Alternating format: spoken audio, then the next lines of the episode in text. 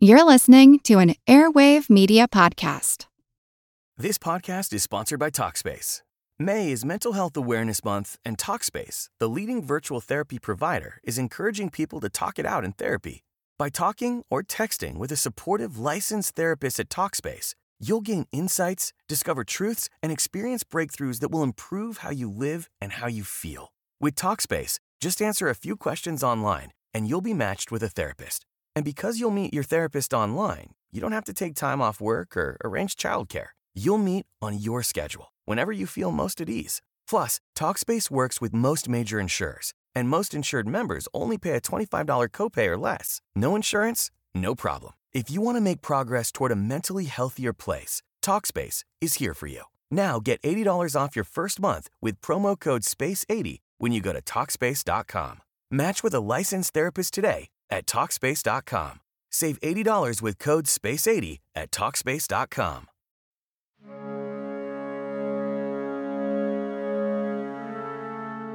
In 312 CE, while locked in a desperate struggle for control of the Roman Empire, Constantine I is said by such chroniclers as Lactantius and Eusebius of Caesarea to have had a vision sent to him by the God of the Christians, a sect that had lately been persecuted in the eastern regions of the empire. According to the legend, Constantine placed the sign of their god on his soldiers' shields, the Chi-Rho, being the first two letters of Christ's name in Greek. After going on to victory at the Battle of Milvian Bridge and consolidating his power as the sole emperor, Constantine converted to Christianity, and he involved himself a great deal in the affairs of his new church. In 325 CE, it was Constantine who organized the first ecumenical council at Nicaea, in what is modern day Turkey, bringing together bishops from across the world to address controversies in Christian doctrine and reach a consensus. While variant forms of Christianity had for years been debated and denounced as heresy, this council marks the beginning of an official process of canonization, settling once and for all the contours of Orthodox Christian belief. The process would not conclude for quite some time. The best milestone we have for the final settling of canon comes in 367 CE, when the Bishop Athanasius of Alexandria dispatched his customary festal letter to establish the date of Easter and decided to throw in a list of which books were to be accepted as true scripture. A list that reflects the canonical New Testament as the Church accepts it today. But what were the so called heretical beliefs that Church Fathers suppressed? What stories did these banned books of the Bible have to tell? And did they have any better claim to inclusion in the scriptures than those that remain? Thank you for listening to Historical Blindness. I'm Nathaniel Lloyd, and I'll be leading us in an unconventional Bible study, one that focuses on extra biblical texts, an apocryphal catechism, if you will at which we will discuss the books excluded from the Bible, their historical authenticity, and the implications of their doctrines. In this, our first session, we will address the most significant of heresies, Gnosticism, and consider its apocryphal accounts of the world's creation.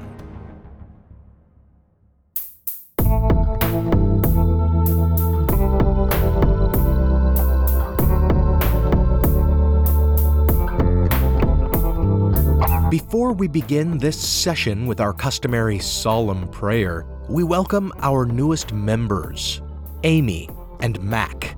Your donations help us provide coffee and cookies for our little study group. In this episode, we launch yet another ongoing series in the form of apocryphal catechisms, studies of the texts and doctrines excluded from Orthodox religious canons.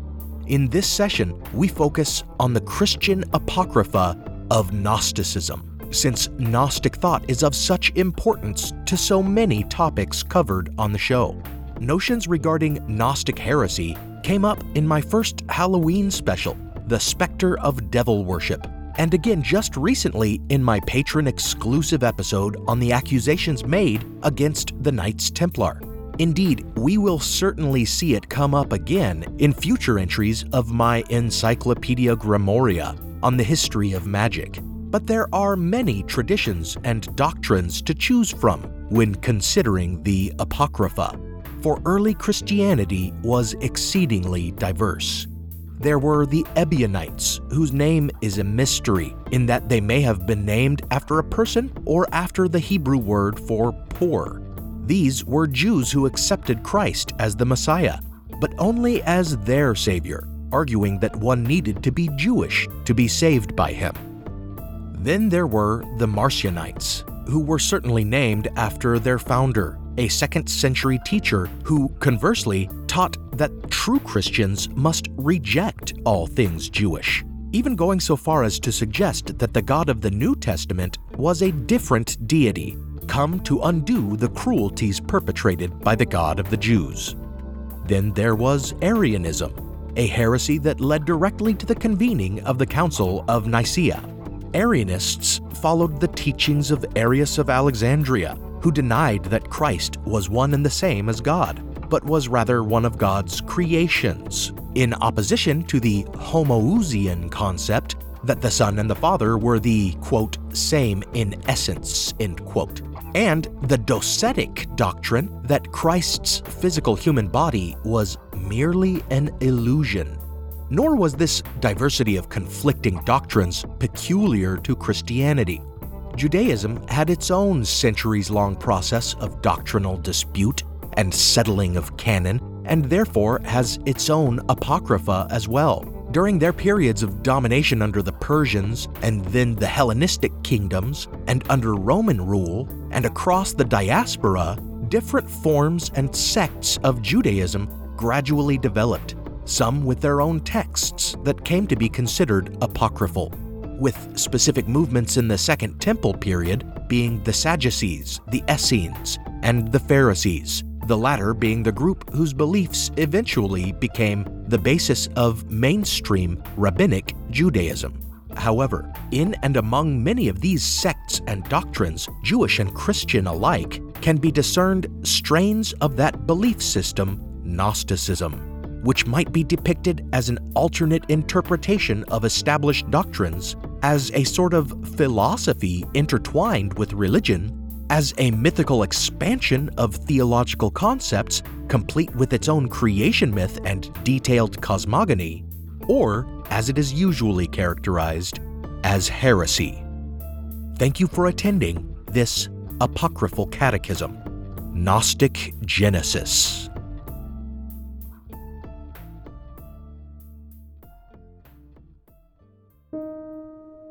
At this point, it becomes necessary to clarify some terminology. In these sessions, we may often throw around terms such as heresy, orthodoxy, canon, pseudepigrapha, and of course, apocrypha. It is essential that these labels not be misunderstood, so we shall begin with the term canon. The word canon, with one N in the middle rather than two, derives from a Greek word having to do with measurement, literally a rod or straight edge used to measure. But in its religious and literary sense, it came to be associated with some standard, specifically in regard to the judgment of texts. Thus, if something is in the canon or canonized, it means that it has been deemed to conform to certain norms or to meet some discerning standards. This term is necessarily used in conjunction with the term orthodox, which comes from the combination of the Greek orthos, meaning true or correct, and doxy, opinion or belief, thus literally correct belief. Texts deemed worthy of canonization are those that espouse beliefs that are correct. And here we see the subjectivity of this notion. For what measuring rod could possibly be used to determine which beliefs are correct in matters of faith? Who can be so discerning as to decide which ideas are orthodox or right? which simply heterodox or different, and which heretical. The term heresy itself is harder to pin down. It appears to derive from the Greek word for choice, indicating some purposeful decision to believe wrong things. But of course, those deemed heretics never really think that what they believe is wrong. So it is only a label placed on minority beliefs, i.e., beliefs that deviate from consensus or the norm. Some of these divergent beliefs are associated with specific apocryphal texts, as we shall see. But the term apocrypha does not necessarily denote heresy. The word is derived from the Greek apokryphos, meaning hidden or obscured, and thus secret. But this term doesn't really apply to many so called apocryphal texts, which were never significantly suppressed. Indeed, some apocrypha have even been accepted as quote unquote deuterocanonical, meaning they are part of a second canon. Thus, for some, the secret or hidden element of the term refers to works written by an author whose identity is unknown. But as mentioned in my episode on Zoroaster, there is another term for these pseudepigrapha and this definition of Apocrypha doesn't work in all cases either, for there are numerous canonical books of the Bible that scholars argue were not written by the people by whom they claim to have been authored, such as 1st and 2nd Timothy, 2nd Peter, and Titus. And there are still others whose authorship remains a mystery. I discussed one example of this in my episode on the authorship of the Gospel of John and the identity of the beloved disciple. So, what exactly does it mean to refer to a text as an apocryphon? Only that the work is considered non canonical, with at least some implication that it contains false teachings or doubtful claims about the past. But this too cannot be considered a standard evaluation, as there are different canons among different religions and sects, some of which include works excluded by others. Essentially any Christian canon, however, would certainly exclude works espousing apparent Gnostic doctrine, for it was long viewed as an insidious heresy, prompting the Church to undertake extensive efforts to root it out, which meant destroying the books that promoted it. Unlike other heretical sects, Gnosticism appears to have grown within more orthodox communities of believers, shared by one initiate with another, like a kind of secret society in the heart of traditional Christianity. Gnostic beliefs emphasize the special power of knowledge, or gnosis, hence the name given to them. And when one became initiated into Gnostic circles, they imparted some rather complicated and astounding ideas that must have seemed like a true revelation about the spiritual world. It seems very much like Masonic initiation that way a secret society that promises quote unquote more light with each further step into their mysteries. And also, like Freemasonry, for a long time we didn't have much in the way of concrete knowledge regarding what they believed.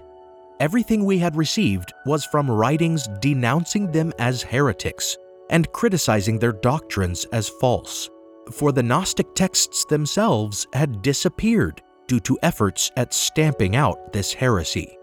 That all changed in 1945, though, when only a year and a half prior to the Dead Sea Scrolls' discovery, one Muhammad Ali, leader of a group of Bedouin field hands, discovered a human skeleton and a large earthenware jar while digging for fertilizer along the Nile. Ali and his men did not want to open the sealed jar at first, fearing that it contained a jinn, or evil spirit. But their curiosity, which tantalized them with dreams of treasure, eventually got the better of them. Opening it, they discovered a trove of leather bound volumes that has come to be known as the Nag Hammadi Library, after the town nearest its discovery. Ali tried to divide the books like treasure among the group, even tearing some of them to more evenly distribute them. But since his men refused to take them, he kept them all himself and carried them home. Still with only an inkling that they might be worth money, he left the priceless artifacts in an animal pen, except the pages that he allowed his mother to burn as kindling. The ancient codices would not come into the hands of someone who truly knew their worth until a month later, when, after brutally murdering a man he believed had killed his own father, Ali gave them to a priest to prevent them from being seized by authorities when they inevitably searched his home. The priest's brother in law, a history teacher in local parochial schools, took a volume to Cairo to sell it. And because of this, the find eventually came to the attention of the Coptic Museum there. And because of subsequent study and translation, we have numerous Gnostic treatises that had not been previously known to exist. Now for a brief intermission.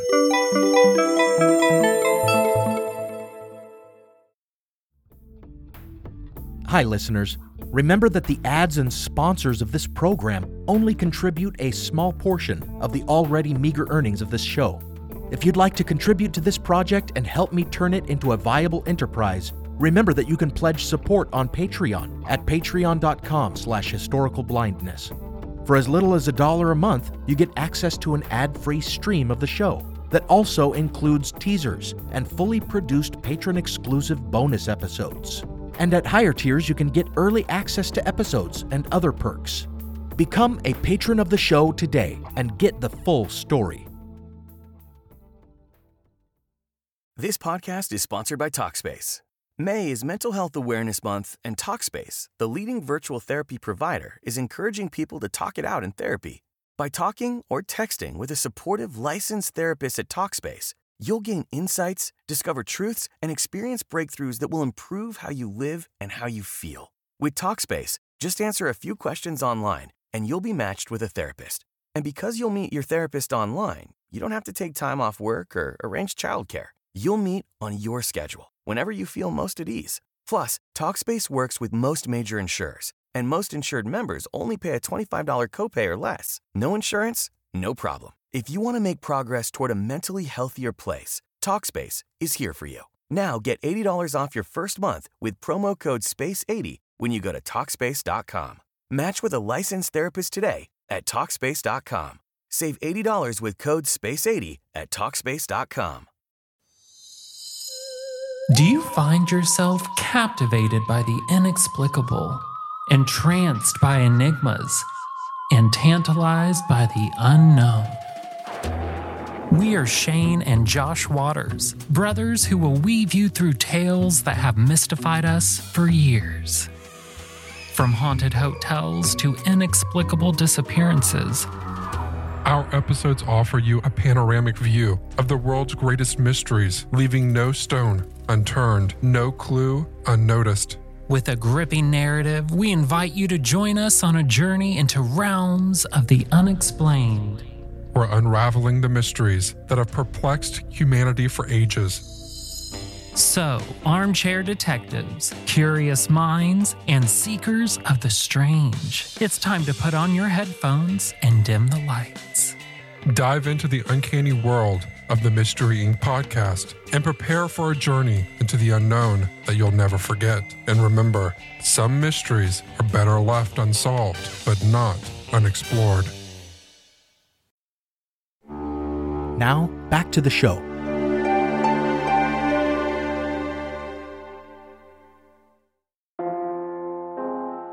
The codices contained in the Nag Hammadi library have been dated to around 348 CE, which goes a long way toward explaining why they were buried in the first place.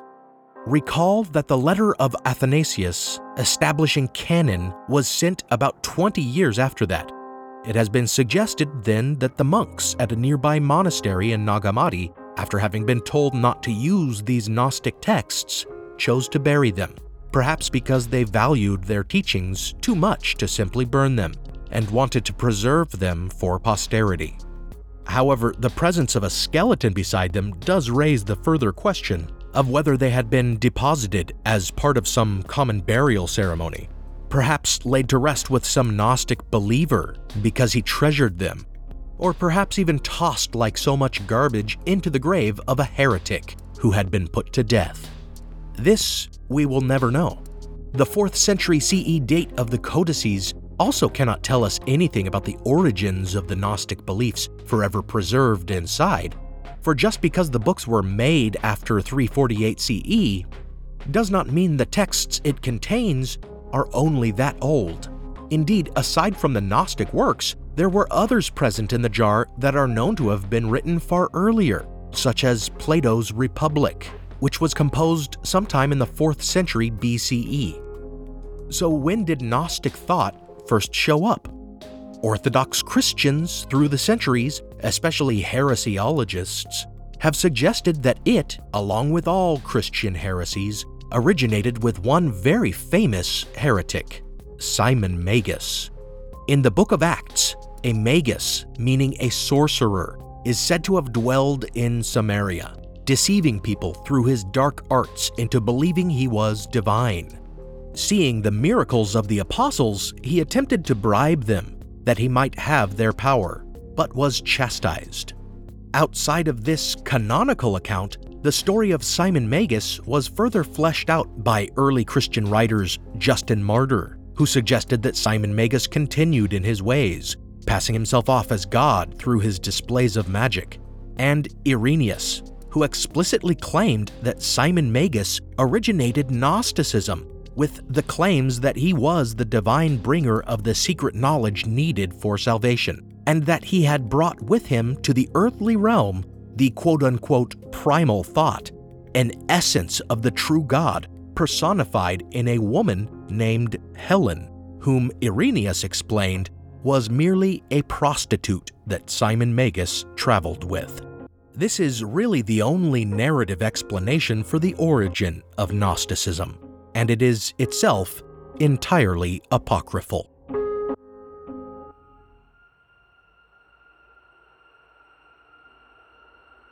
In order to comprehend some of the claims attributed to Simon Magus, as well as to reach some further understanding of Gnosticism's origins, we must examine its central tenets. The knowledge revealed to Gnostic initiates appears to have come in the form of an alternate cosmogony that can be summarized as follows Gnostic texts describe, or rather fail to describe, the one true eternal deity who is ineffable, indescribable, incomprehensible.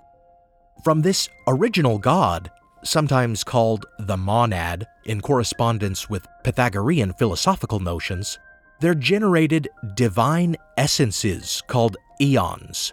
Here again, the influence of Greek philosophy can be discerned, for the concept appears to be that the one God could not be the only thing in existence, since as this God pondered, its thought also existed, and so became a thing unto itself. And since this God lived, its life existed, etc. So the eons were emanations of the one ineffable God. Different systems of Gnostic thought had it that these eons combined in male and female pairs, thereafter generating their own emanations, all of which coexisted in the divine realm called the pleroma, or the fullness. Eventually, one of these later generation eons, called Sophia or wisdom, created an emanation without her male counterpart, a kind of virgin birth. This offspring was aberrant and imperfect, prompting Sophia to hide it from the other eons in a lower plane of existence.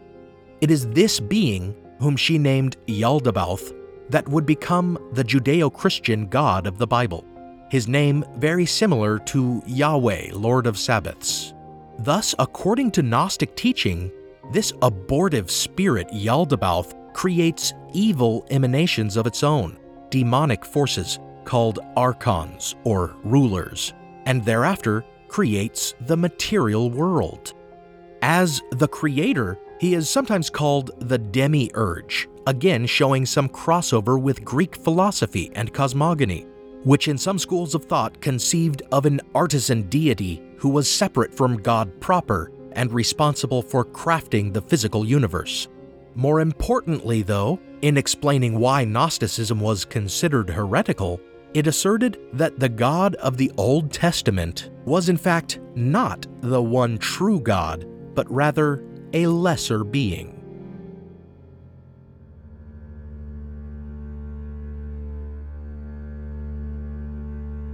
Indeed, a retelling of the story of Genesis laid out in two texts discovered at Nag Hammadi, the Hypostasis of the Archons, and an untitled treatise commonly referred to as On the Origin of the World, make it clear that Yaldabaoth was not just a lesser deity. Rather, he was like a reckless and jealous child. And along with his demonic emanations, the Archons, was the source of all evil. Having glimpsed the one true God, Yaldabaoth creates the first man, Adam, in his image, but he is a mere lifeless model. Sophia sends her daughter, Zoe, to breathe a spark of divinity into him. Zoe is also called Eve. Thus, the Eve of Gnostic mythology is herself divine. The Archons furious that Eve has made mankind superior to them, plan to rape her. But Eve disappears into the tree in the Garden of Eden, leaving only a likeness of herself behind with Adam. Eve entering and dwelling in the tree of knowledge identifies her with the serpent of the Garden of Eden myth. This may sound misogynistic, taking the orthodox view that Eve corrupted Adam to a further extreme, but in the Gnostic story of Genesis, the serpent is wise above all creatures, and the knowledge it imparts is not evil. Indeed, elsewhere in these Gnostic texts, it is stated that Sophia herself became the serpent and entered the garden so that she could instruct Adam and Eve. Therefore, the dialogue that appears in canonical Genesis to be an insidious manipulation of the first man and woman into disobeying their creator, in Gnostic mythology becomes the heroic act of Sophia in awakening Adam and Eve to the truth that their creator may not know what is best for them and may even be keeping the truth from them. Here we see the central tenet of Gnosticism writ large mankind's ascendance beyond the material plane and out of the power of the evil archons that trouble us and the foolish God that created us requires knowledge. Gnosticism suggests that we have divinity within us and need only the knowledge or gnosis of our divinity to save us.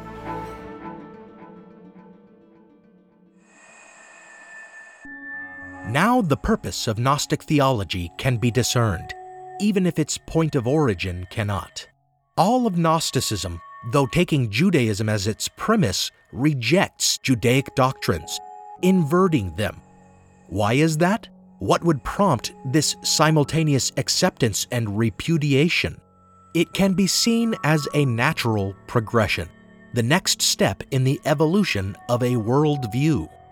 As my principal source, Lost Christianities by Bart Ehrman, points out, Judeo Christian religion has always been a response to the suffering of mankind, a way to explain why it happens and how we might overcome it. From the beginning in the Exodus narrative, it is clear that the Israelites were chosen by God and that God would intervene when they needed his help most, even parting the seas for them if need be. The problem, then, was to explain why God did not intervene at other times to prevent their suffering. Originally, Judaic thought held that they suffered as a direct result of their sin. Of course, God did not intervene to reduce their suffering then, for it was His punishment meted out from on high. This explanation worked until the people were doing God's will, keeping His commandments, and still suffering. To account for this, another power was needed, a source of evil that could be blamed for the bad that happened. Enter the devil. This figure is not present throughout all the Hebrew scriptures, contrary to popular belief, but rather appears to have developed as a revisionist doctrine, explicated most clearly in Job as a way to explain the suffering mankind endures.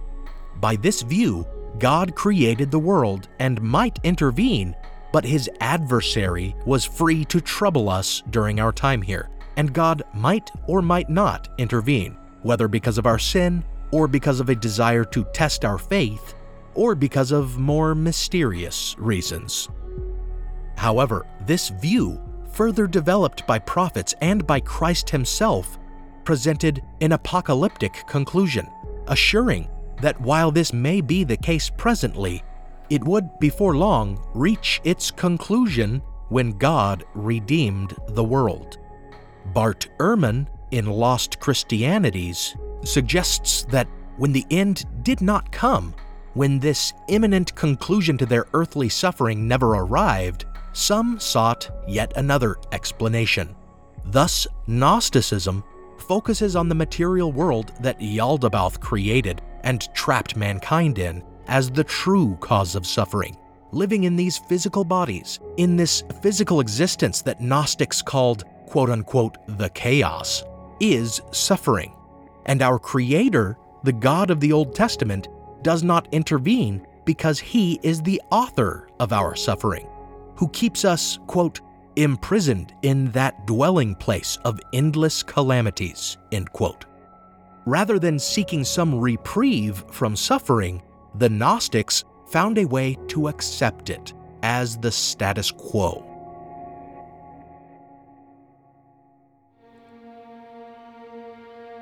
While this may sound bleak, it must be remembered that the Gnostics too kept a view to a better existence in the divine realm among eons in the pleroma at the forefront of their minds. Only they who held the gnosis or knowledge of their true state would ascend, making this existence little more than a waiting period they had to suffer through before their ascent.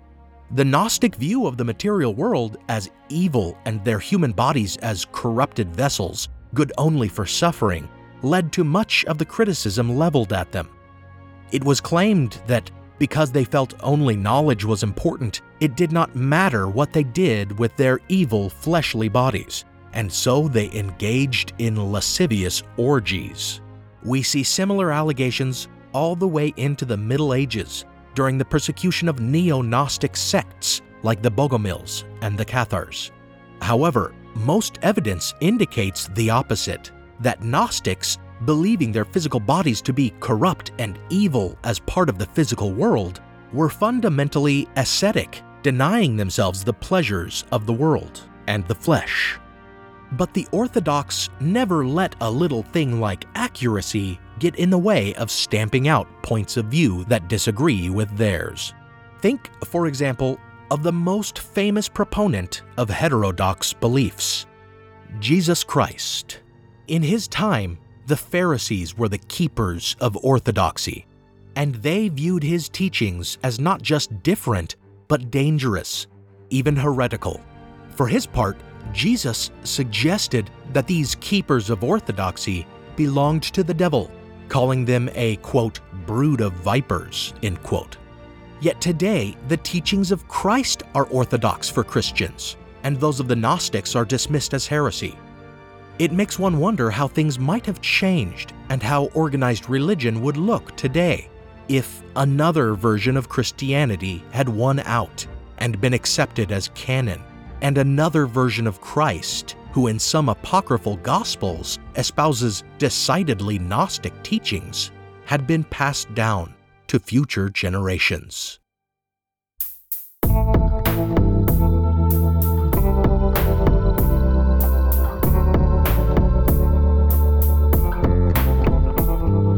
Thanks for listening to Historical Blindness, the Odd Past podcast. Special thanks go out to my partner patrons Joe, Jacob, Robert, and Diane. Thanks for supporting me, even when I wander into forbidden topics. Some music on this episode was by Kai Engel, licensed under an International Creative Commons Attribution License. Check out the show notes for a list of the tracks used. Be sure you visit patreon.com slash historicalblindness and pledge to get ad free episodes and exclusive content. Follow the show on social media and give it a review when you can. And read my novel, Manuscript Found. You can find it at historicalblindness.com and on Amazon. Until next time, remember, as in all things, when the arbiters of truth may themselves harbor bias or repeat talking points without questioning them, their authority and credibility may be a facade, and you may only be able to rely on your own critical judgment.